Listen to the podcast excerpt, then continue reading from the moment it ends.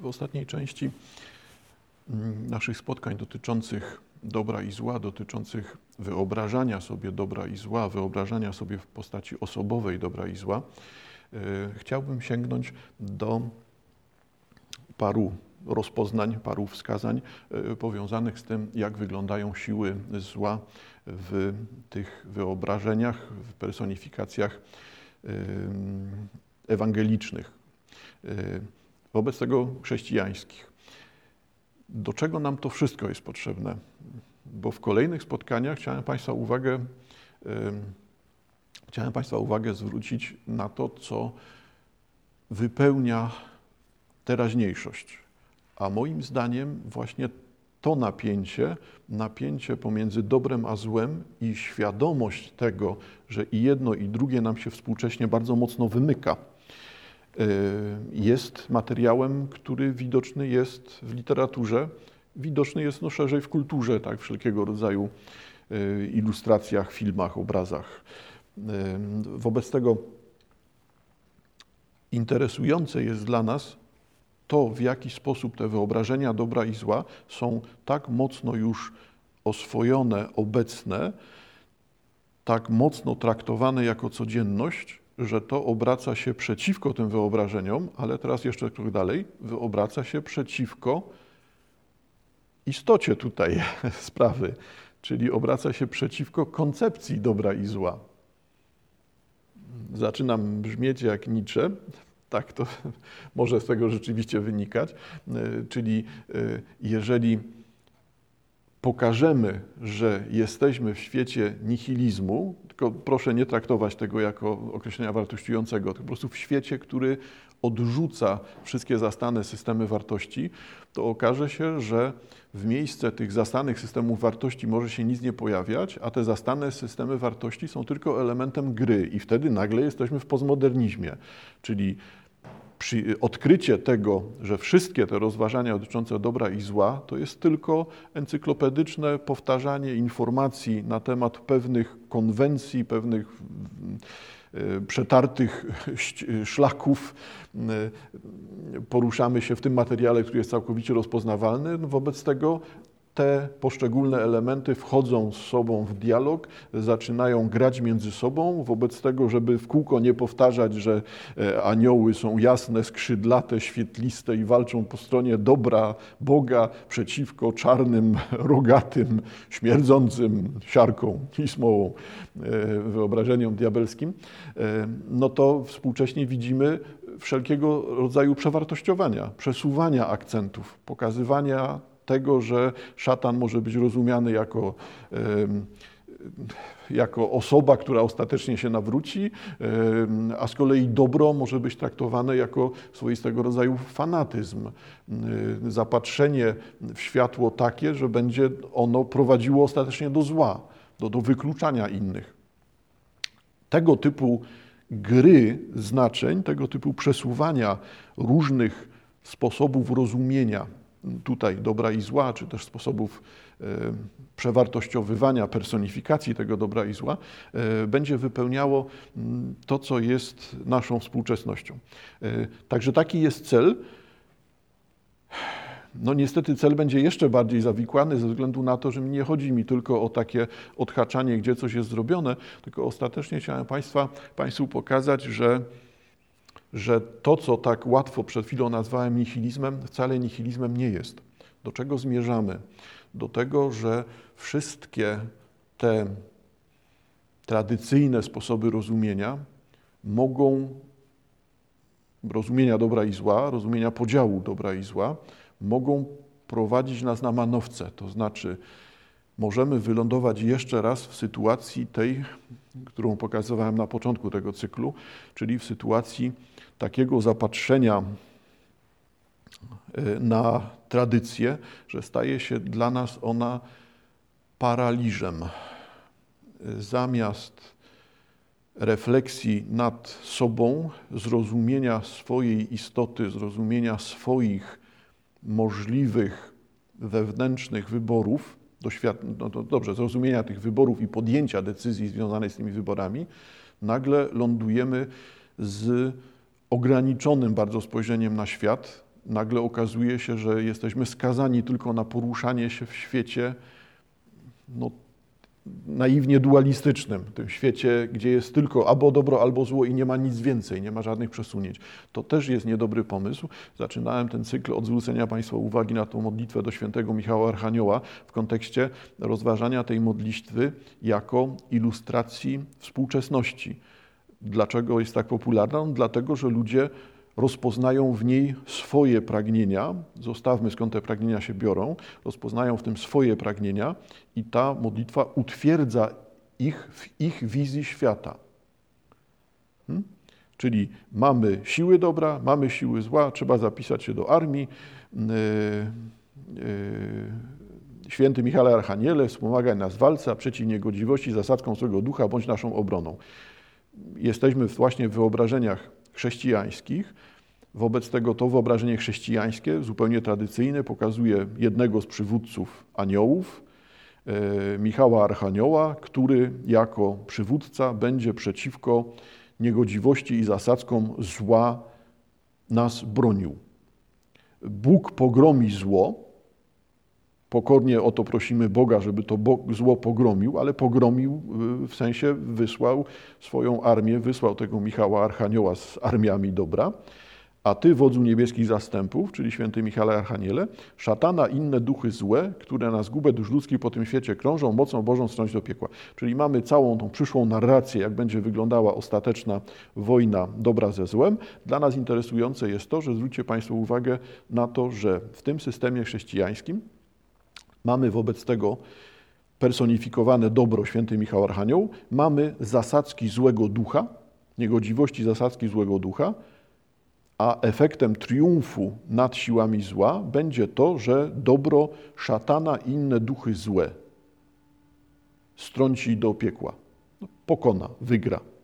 Czyli co się pojawia w tej modlitwie? Pojawia się cały tłum zła, tłum złych sił, szatana, już wspominaliśmy y, ostatnio, skąd to jest wzięte.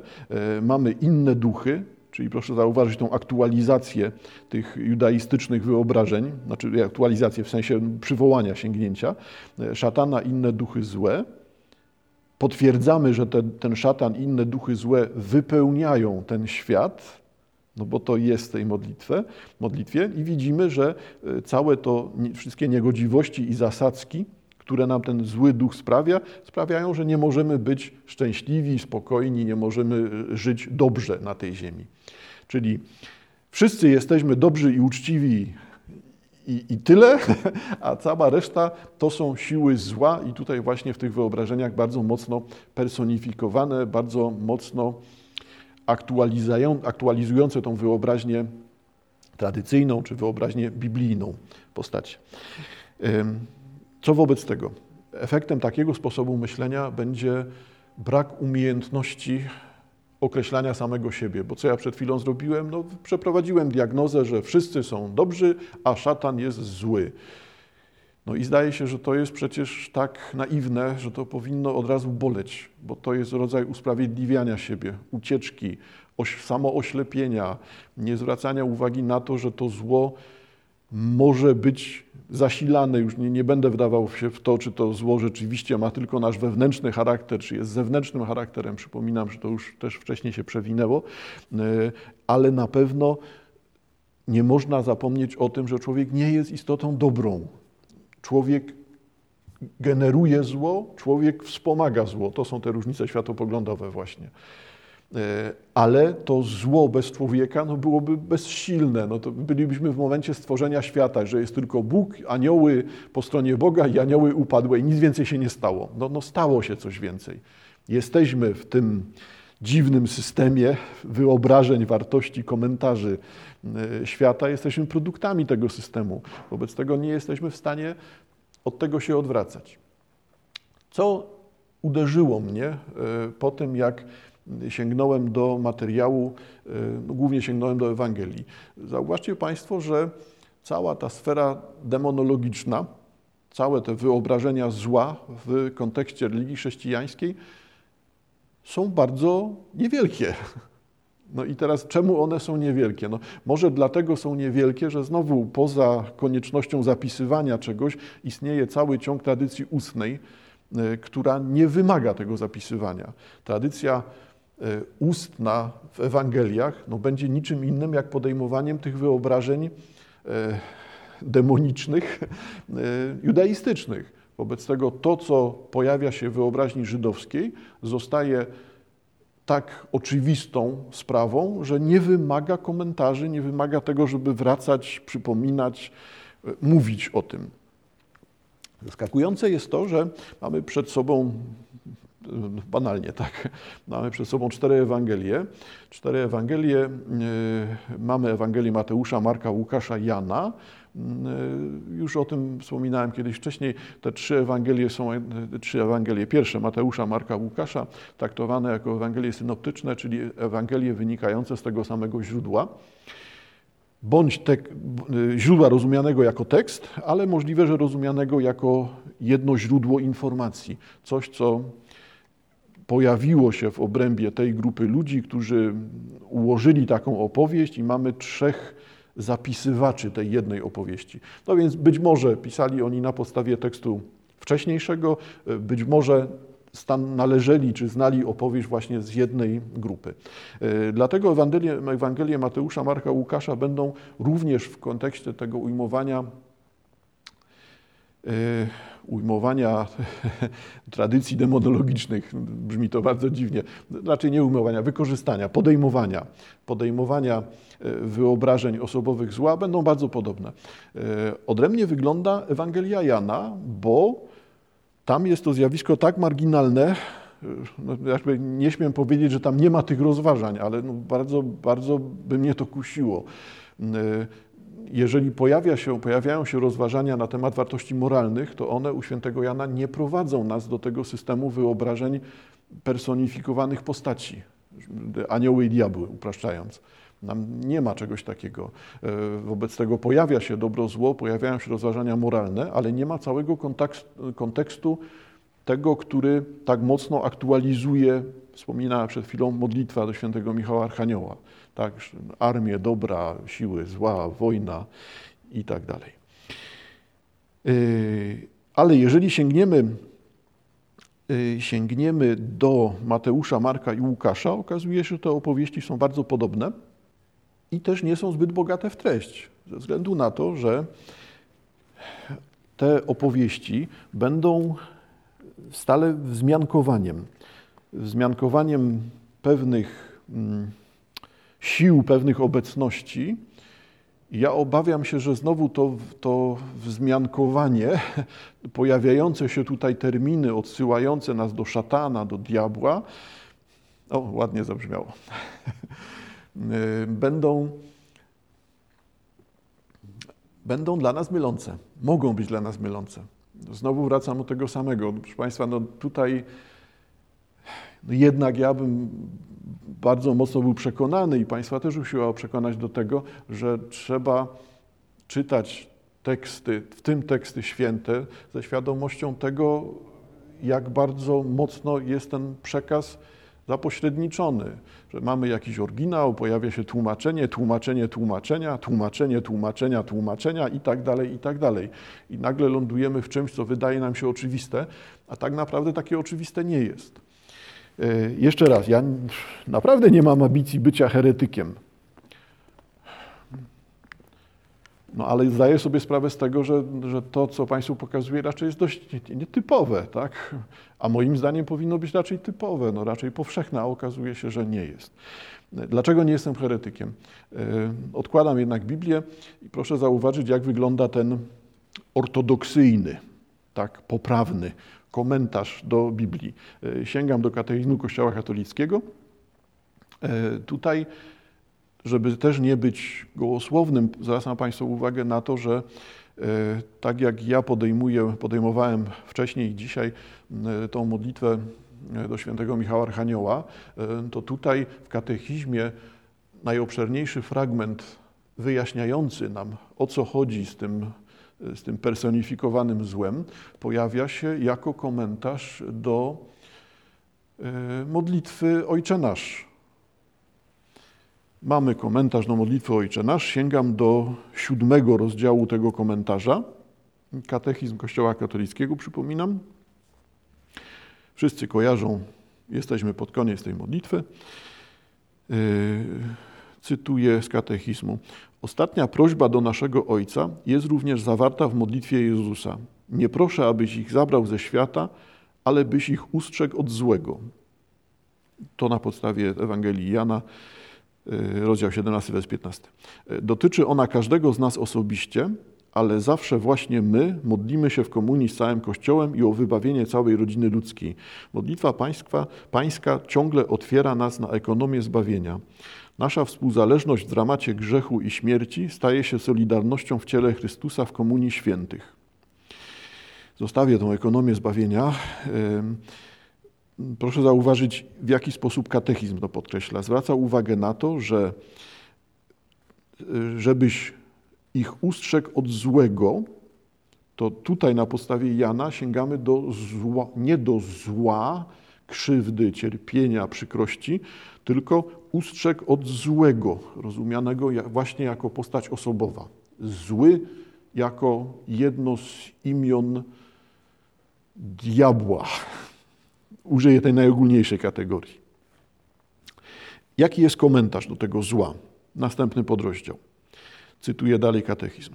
Zło, o którym mówi ta prośba, nie jest jakąś abstrakcją, lecz oznacza osobę, szatana, złego, duża litera, złego, anioła, który sprzeciwstawił się Bogu.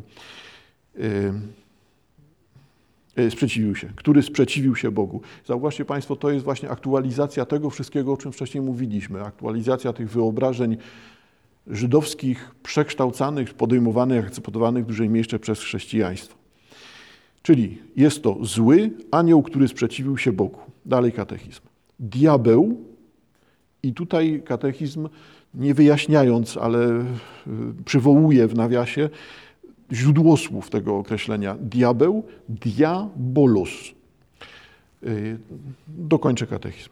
Diabeł, nawias, diabolos, jest tym, który przeciwstawia się zamysłowi Boga i Jego dziełu zbawienia wypełnionemu w Chrystusie. Hmm. Z jednej strony niby fajnie, ponieważ katechizm tłumaczy nam, skąd wzięło się słowo diabeł w języku polskim. Ma ono swój źródło słów w języku greckim, w tym diabolos. Sam katechizm wskazuje na to, że jest to przeciwstawianie się Bogu. Diabolos, ten, który przeciwstawia się Bogu. Wy, jednak się pokuszę, chociaż oczywiście proszę pamiętać, że nie jestem znawcą języka greckiego, e, pokuszę się o komentarz. Diabolos jest rozumiany na wiele różnych sposobów w zależności od kontekstu i w zależności od tego, w jakim w jakich zdaniach się pojawia. Rzeczywiście najogólniejsze znaczenie to będzie to, które dotyczy występowania przeciwko dobru. Diabolos ten, kto jest przeciw, ten, kto jest przeciw złu. Natomiast diabolos w żaden sposób nie oznacza, że nie, nie, nie, sprowadza się do osoby. To jest raczej e, oczernianie, oszukiwanie, kłamstwo, e, słabość, grzech, wszystko to, co jest niemiłe Bogu, jakby mieściłoby się w tym określeniu greckim. I, i dlatego mylące może być to, że jak widzimy w Ewangeliach słowo diabeł, to tam pojawia się słowo diabeł rozumiane pewnie przez większość czytelników Ewangelii jako to proste ujęcie bo ten z rogami ogonem i czarny. Tutaj słowo diabolos może być niepotrzebnie tłumaczone, sprowadzane do tej postaci osobowej, może być czymś innym. I to rzeczywiście w Ewangeliach się będzie pojawiało.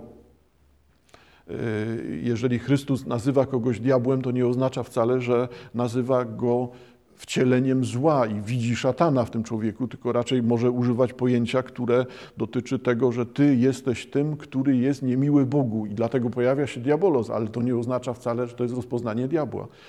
W ogóle te napięcia pomiędzy Chrystusem a światem zła są tutaj w chrześcijaństwie oparte na no, dość paradoksalnej logice, bo jeżeli chrześcijaństwo akceptuje to, że Chrystus pokonał zło, Chrystus poprzez swoją ofiarę pokonuje zło, to w takim razie pokonał to zło w sensie ostatecznym. W chrześcijaństwie, pokuszę się znowu o ryzykowną tezę, w chrześcijaństwie nie powinno być miejsca na wyobrażanie zła, ponieważ ono w tej postaci nie istnieje. Chrystus pokonujący zło jest kimś, kto tak mocno panuje nad światem, czy tak mocno przekształca rzeczywistość i, i przyrodzoną, i nadprzyrodzoną, i tą naszą historyczną, i tą wieczną, boską, e, że nie powinno się to w ogóle pojawiać, bo każda, każdy demon, każdy diabeł, każde z wcieleń szatana jest podrzędne, przegrane, bezwartościowe. W chrześcijaństwie wygląda na to, że nie powinno być na to miejsca, no ale y, logika logiką, a z, jedna, a z drugiej strony mamy to, że jednak istnieje ten ciężar mm, tekstów biblijnych, zdaję sobie sprawę z tych różnych zaliczeń tekstów, no, tekstów biblijnych, zarówno w tym aspekcie judaistycznym, jak i chrześcijańskim, gdzie będziemy się z tym stykać. Wobec tego pamiętamy, co to znaczy diabolos i pamiętamy, że wcale nie musi to oznaczać osoby. To nasze wyobrażenie sprowadza nas do tego, że jak słyszymy diabeł, to zaczynamy widzieć ilustrację, obrazek. A, a możemy być tu wprowadzani w błąd przez bezwład tłumaczeń, przez nierozumienie tekstu. E, kim jest ten diabolos? Dalej sięgam do katechizmu. Od początku był on zabójcą, kłamstwą, e, kłamcą, ojcem kłamstwa. E, z Ewangelii Jana, cytat. Szatan zwodzący całą zamieszkałą ziemię. To z Apokalipsy. Właśnie przez niego grzech i śmierć weszły na świat, ale również po jego ostatecznej klęsce całe stworzenie będzie uwolnione od grzechu i śmierci mszał rzymski. Następny cytat w katechizmie. Wiemy, iż każdy, kto narodził się z Boga, nie grzeszy, lecz narodzony z Boga strzeże go, a złego nie dotyka. Wiemy, że jesteśmy z Boga, cały świat, cały zaś świat leży w mocy złego. Yy, pierwszy list świętego Jana. Wobec tego zauważcie Państwo, że jednak ten zły, te osobowe wyobrażenia pojawiają się tutaj i katechizm później podejmuje dalej ten sam sposób jakby prowadzenia nas, że, no, że jednak to jest częścią tego światopoglądu, tego systemu wartości, tego sposobu wyobrażania sobie świata bądź przenoszenia oczekiwań na świat. W jaki sposób to, że mamy ten obrazek diabła, pomaga nam w rozumieniu świata, w orientacji e, w tym. E, cytat z listu do Rzymian, dalej jesteśmy w katechizmie.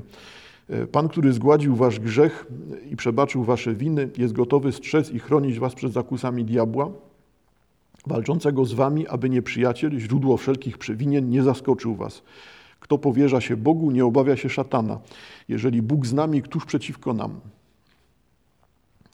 Y, ciąg dalszy katechizmu będzie nas prowadził przez, ten, przez tą historię zła, tym razem chrześcijańską historię zła. Będzie to rzeczywiście historia sukcesu. Y, ja mam na myśli sukces dobra na złem w wymiarze ostatecznym. Zwycięstwo nad władcą tego świata, określenie z Ewangelii Jana, dokonało się raz na zawsze w godzinie, w której Chrystus dobrowolnie wydał się za nas na śmierć, aby dać nam swoje życie. Sąd nad tym światem dokonuje się teraz i władca tego świata zostanie precz wyrzucony. Ewangelia Jana, Apokalipsa. I rozgniewał się smok na niewiastę, mm, przywołanie znowu apokalipsy. Lecz nie ma władzy nad nią. Nowa epoka, łaski pełna, z Ducha Świętego, jest wolna od grzechu i zniszczenia śmierci. Niepokalane poczęcze, w niebowzięcie Najświętszej Maryi, Matki Bożej, zawsze dziewicy. Rozgniewał się smok na niewiastę i odszedł rozpocząć walkę z resztą jej potomstwa. Cytat z Apokalipsy. Jako komentarz teraz. Dlatego duch i kościół wołają: Przyjdź, Panie Jezu. To jest zamknięcie apokalipsy, ponieważ Jego przyjście wybawi nas od złego. Czyli widzicie Państwo zapis dziejów zła, historii zła, historii zwycięstwa Chrystusa nad złem. Dalej katechizm. E, prosząc o wybawienie od złego, modlimy się również o uwolnienie od wszelkiego zła, przeszłego, teraźniejszego, przyszłego, którego on jest sprawcą lub podżegaczem. Ten zły, z dużej litery stale. W tej ostatniej prośbie Kościół zanosi przed Boga Ojca niedole całego świata. Prosząc o wybawienie od zła przygniatającego ludzkość, błaga o cenny dar pokoju i łaskę wytrwałego oczekiwania na powrót Chrystusa. Modląc się w ten sposób, Kościół uprzedza w pokornej wierze rekapitulację, rekapitulację wszystkich i wszystkiego w tym, który ma klucze śmierci i otchłani, Apokalipsa, we wszechmogącym, który jest, który był, który przychodzi, Apokalipsa. Czyli zauważcie Państwo, y, mamy tutaj pewną opowieść, taką katechizmową, która no, no, obraca się wokół historii zła, zła tutaj personifikowanego, zła, które już znamy z tradycji judaistycznej i staje się tutaj hmm, no, z powodu podjęcia tego przez samego Chrystusa częścią wyobrażeń chrześcijańskich. Zło, i teraz sięgam do Ewangelii, zło, które widzimy w chrześcijaństwie, mm, jako opisywane, rozpoznawane, ukazywane w chrześcijaństwie, pewnie najłatwiej jest wyobrazić sobie, przypomnieć, sięgając do Ewangelii Mateusza, do Ewangelii Mateusza, rozdział czwarty, rozdział czwarty, a w rozdziale czwartym, sam początek, rozdział czwarty nosi tytuł Kuszenie Jezusa. Jedna z najbardziej rozpoznawalnych mm, części Ewangelii poświęconych temu, jak wygląda osobowe zło, wyobrażone zło. Czyli Ewangelia Mateusza, rozdział czwarty. Wtedy duch wyprowadził Jezusa na pustynię, aby był kuszony przez diabła. A gdy przepościł czterdzieści dni i czterdzieści nocy, odczuł w końcu głód.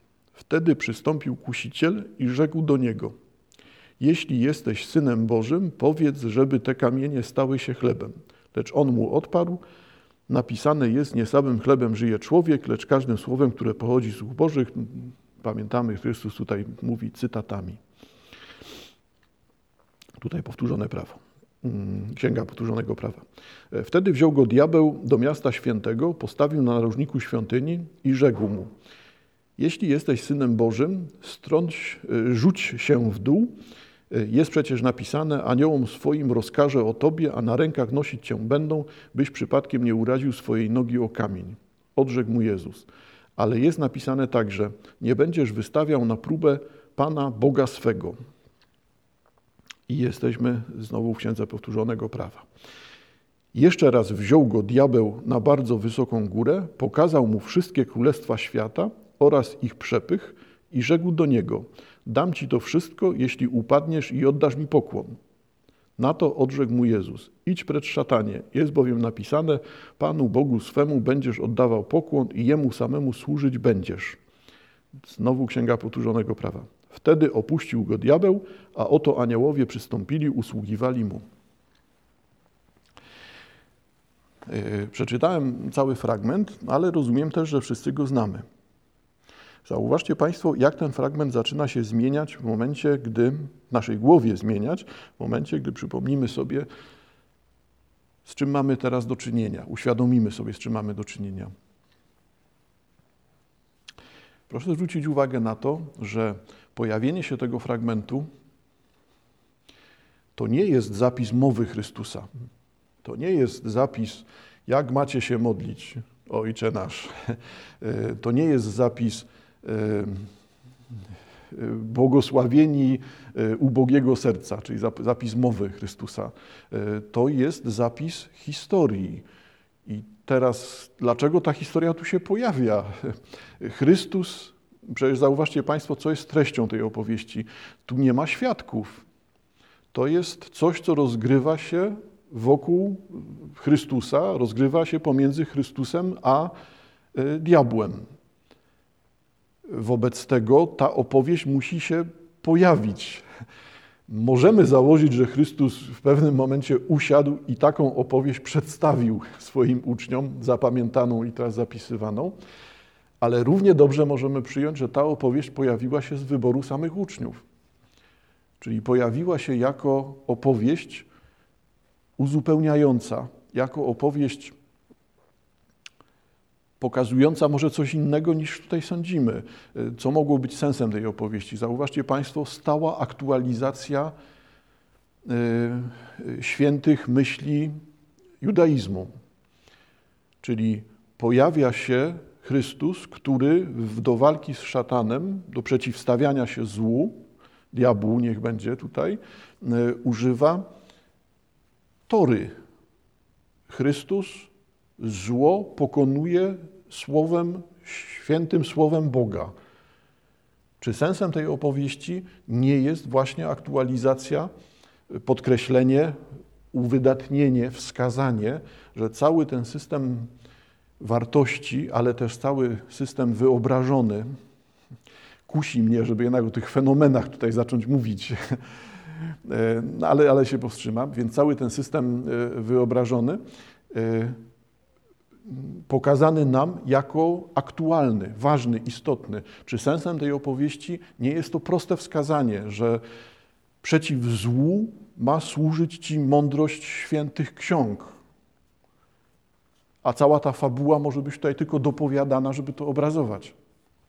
Oczywiście, że ta opowieść pokazuje różne kręgi, te stopnie kuszenia, jest to bardzo zgrabny, narracyjny fragment e, Ewangelii.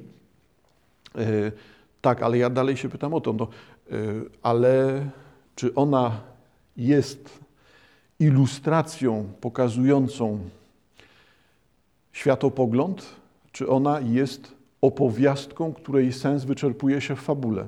Ja wiem, że jest jednym i drugim, y, tylko najczęściej jednak będziemy tutaj widzieli fabułę, a, a nie inne znaczenia. Y, co jest interesujące dla naszego ciągu? No zauważcie Państwo, że nie ma potrzeby, autor Ewangelii e, nie widzi potrzeby, żeby wyjaśniać, tłumaczyć, wskazywać. E, wystarczy określenie był kuszony przez diabła i potem konsekwentnie diabeł, diabeł, diabeł. I w ostatnim mamy aktualizację całego kontekstu strefy dobra i zła w wyobrażeniach żydowskich, czyli skoro diabeł go opuścił, hmm, jedenasty wers, wtedy opuścił go diabeł i oto aniołowie przystąpili, usługiwali mu. I nagle pojawia się cały ten kontekst, który jest y, niezapowiedziany, niewyjaśniony. Ja rozumiem, że nie ma potrzeby wyjaśniania, tylko to jeszcze raz pokazuje całkowitą zbieżność, jakby mm, no właśnie no kontynuację, kontynuację tego wyobrażenia, tej personif tych personifikacji, które pojawiały się w judaizmie i tutaj są tylko wskazywane w chrześcijaństwie, już bez potrzeby żadnych komentarzy. Myślę, że ta świadomość kontynuacji jest rzeczywiście rzadka. Myślę, że dla ludzi współcześnie jednak siłą bezwładu będziemy mieli to, że diabeł to jest diabeł i koniec. Nie musimy rozumieć słowa, tego diabolos. Nie musimy e, zastanawiać się, co to znaczy, bo wszyscy znowu mają tą samą ilustrację, tak, przekształconego satyra. Satyr który staje się w chrześcijaństwie, satyr e, grecki, który, czy grecko-rzymski, który w chrześcijaństwie staje się obrazkiem, który zastępuje nam myśl o tym, e, potrzebę myślenia o tym, co to ogóle, o co w ogóle chodzi i czym jest diabeł. Proszę sobie tę ilustrację satyra przejrzeć, źródła są oczywiste. E, czyli, proszę Państwa, jeżeli popatrzymy, co się będzie dalej działo w Ewangeliach, tylko sięgam do takich y, najbardziej rozpoznawalnych postaci, y, to w Ewangelii Mateusza, w Ewangelii Mateusza y, znajdziemy fragment dotyczący uzdrowienia opętanego. Rozdział 9, wers 32. Gdy ci wychodzili, oto przyprowadzono mu niemowę opętanego. Po wyrzuceniu z niego ducha, po wyrzuceniu złego ducha niemy odzyskał mowę, a tłumy pełne podziwu wołały, jeszcze się nigdy nic podobnego nie pojawiło w Izraelu. Lecz faryzeusze mówili, wyrzuca złe duchy mocą ich przywódcy. I zauważcie Państwo, znowu mamy ten sam proces. Nie, nie ma potrzeby tutaj wyjaśniania, dopowiadania.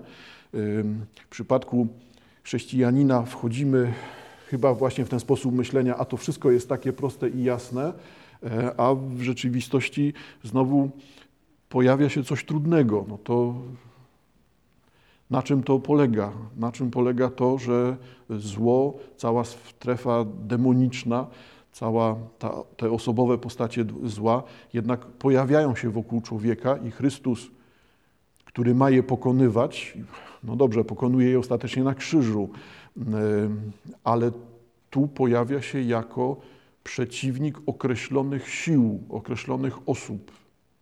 To nie jest zło, które są, jest wyrzucane z człowieka, tylko pojawia się Chrystus, który wyrzuca zło znowu jednostkowe, osobowe. W Ewangelii Marka podobnie będziemy widzieli powtarzanie tych uwag dotyczących e, kuszenia, opowieści o, o kuszeniu Chrystusa, bo jak już wspominałem, e, to są Ewangelie synoptyczne.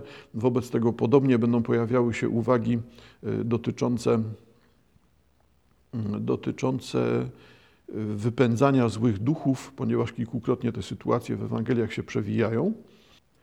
A ja wolę sięgnąć w tym momencie do Ewangelii Łukasza. W Ewangelii Łukasza, rozdział 8, wers 26, a dokładnie rozdział 6 od wersu 26. Znowu sięgam do takiego dużego narracyjnego fragmentu. Ja nie przekreślam rangi tych pojedynczych ujawnień, tam gdzie Chrystus wypędza złe duchy, walczy ze złymi duchami, bo to dalej jest ten sam element wyobraźni, który się tutaj pojawia ten sam sposób opowiadania o starciu, zderzeniu dobra ze złem, e, ale zwróćcie Państwo uwagę na to, jak mocno w tej opowieści pojawia się zło nazwane, osobowe. E, rozdział 8 e, od 26 wersu uzdrowienia opętanego. I przypłynęli do kraju Gergezeńczyków, który leży naprzeciwko Galilei. Gdy wyszedł na ląd, wybiegł mu naprzeciw pewien człowiek, który był opętany przez złe duchy. Już od dłuższego czasu nie nosił ubrania i nie mieszkał w domu, lecz w grobach. Gdy ujrzał Jezusa, z krzykiem upadł przed nim i zawołał: Czego chcesz ode mnie, Jezusie, synu Boga Najwyższego? Błagam cię, nie dręcz mnie.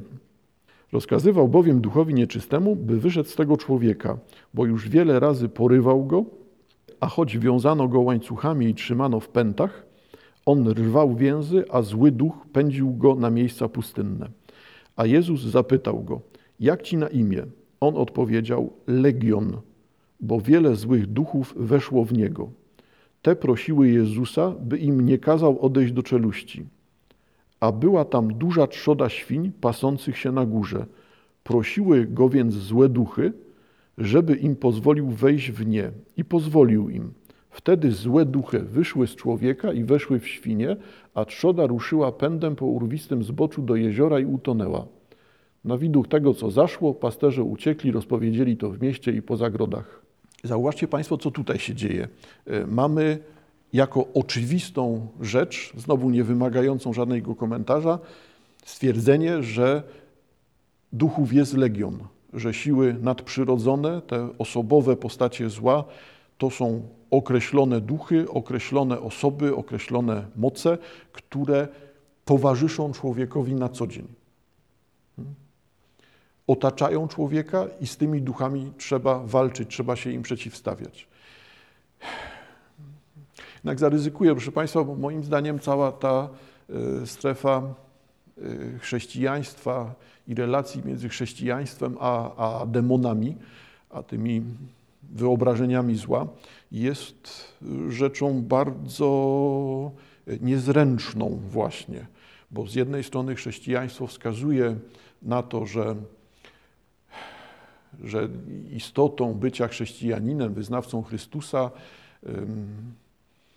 mocą chrześcijan y, jest moc Ducha Świętego, który pozwala panować nad złem. I można mocą Ducha Świętego, tej jednej z osób Trójcy, e, można wyrzucać zło, aktywnie temu złu się przeciwstawiać, jakby przywołując Chrystusa, e, tą ofiarę Chrystusa, można odnaleźć E, można realizować walkę ze złem. Czyli tutaj staram się znowu bardzo oględnie i nieprecyzyjnie mówić o całej sferze egzorcyzmów, bycia egzorcystą w systemie chrześcijańskim.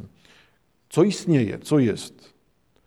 A z drugiej strony egzorcyści to nie są ludzie mający stuprocentowe wyniki, że nie, to nie polega na tym, że przyjdzie, odprawi egzorcyzmy i sprawa jest załatwiona, tylko egzorcyści to ci ludzie, którzy, ci określeni bardzo i spełniający specjalne wymogi, działający z pozwolenia biskupa, to ci duchowni, którzy odprawiają egzorcyzmy, tylko to są ta opowieść, którą teraz staram się Państwu znowu streścić, wskazuje na to, że do dzisiejszego dnia chrześcijaństwo, które z jednej strony wskazuje na całkowite zwycięstwo Chrystusa nad złem, nad siłami zła, wszystko jedno, czy to jest zło z dużej czy z małej litery, nad oboma postaciami zwycięża Chrystus, to jednak chrześcijaństwo też walczy ze złem i to nie oznacza wcale, że ta walka jest walką udaną.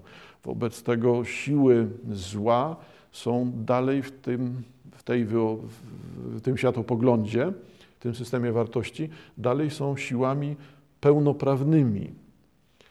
No zrozumiałe, w chrześcijaństwie mamy dwa przyjścia Chrystusa. To, które już się dokonało i chrześcijaństwo zwraca uwagę też na ostateczne przyjście.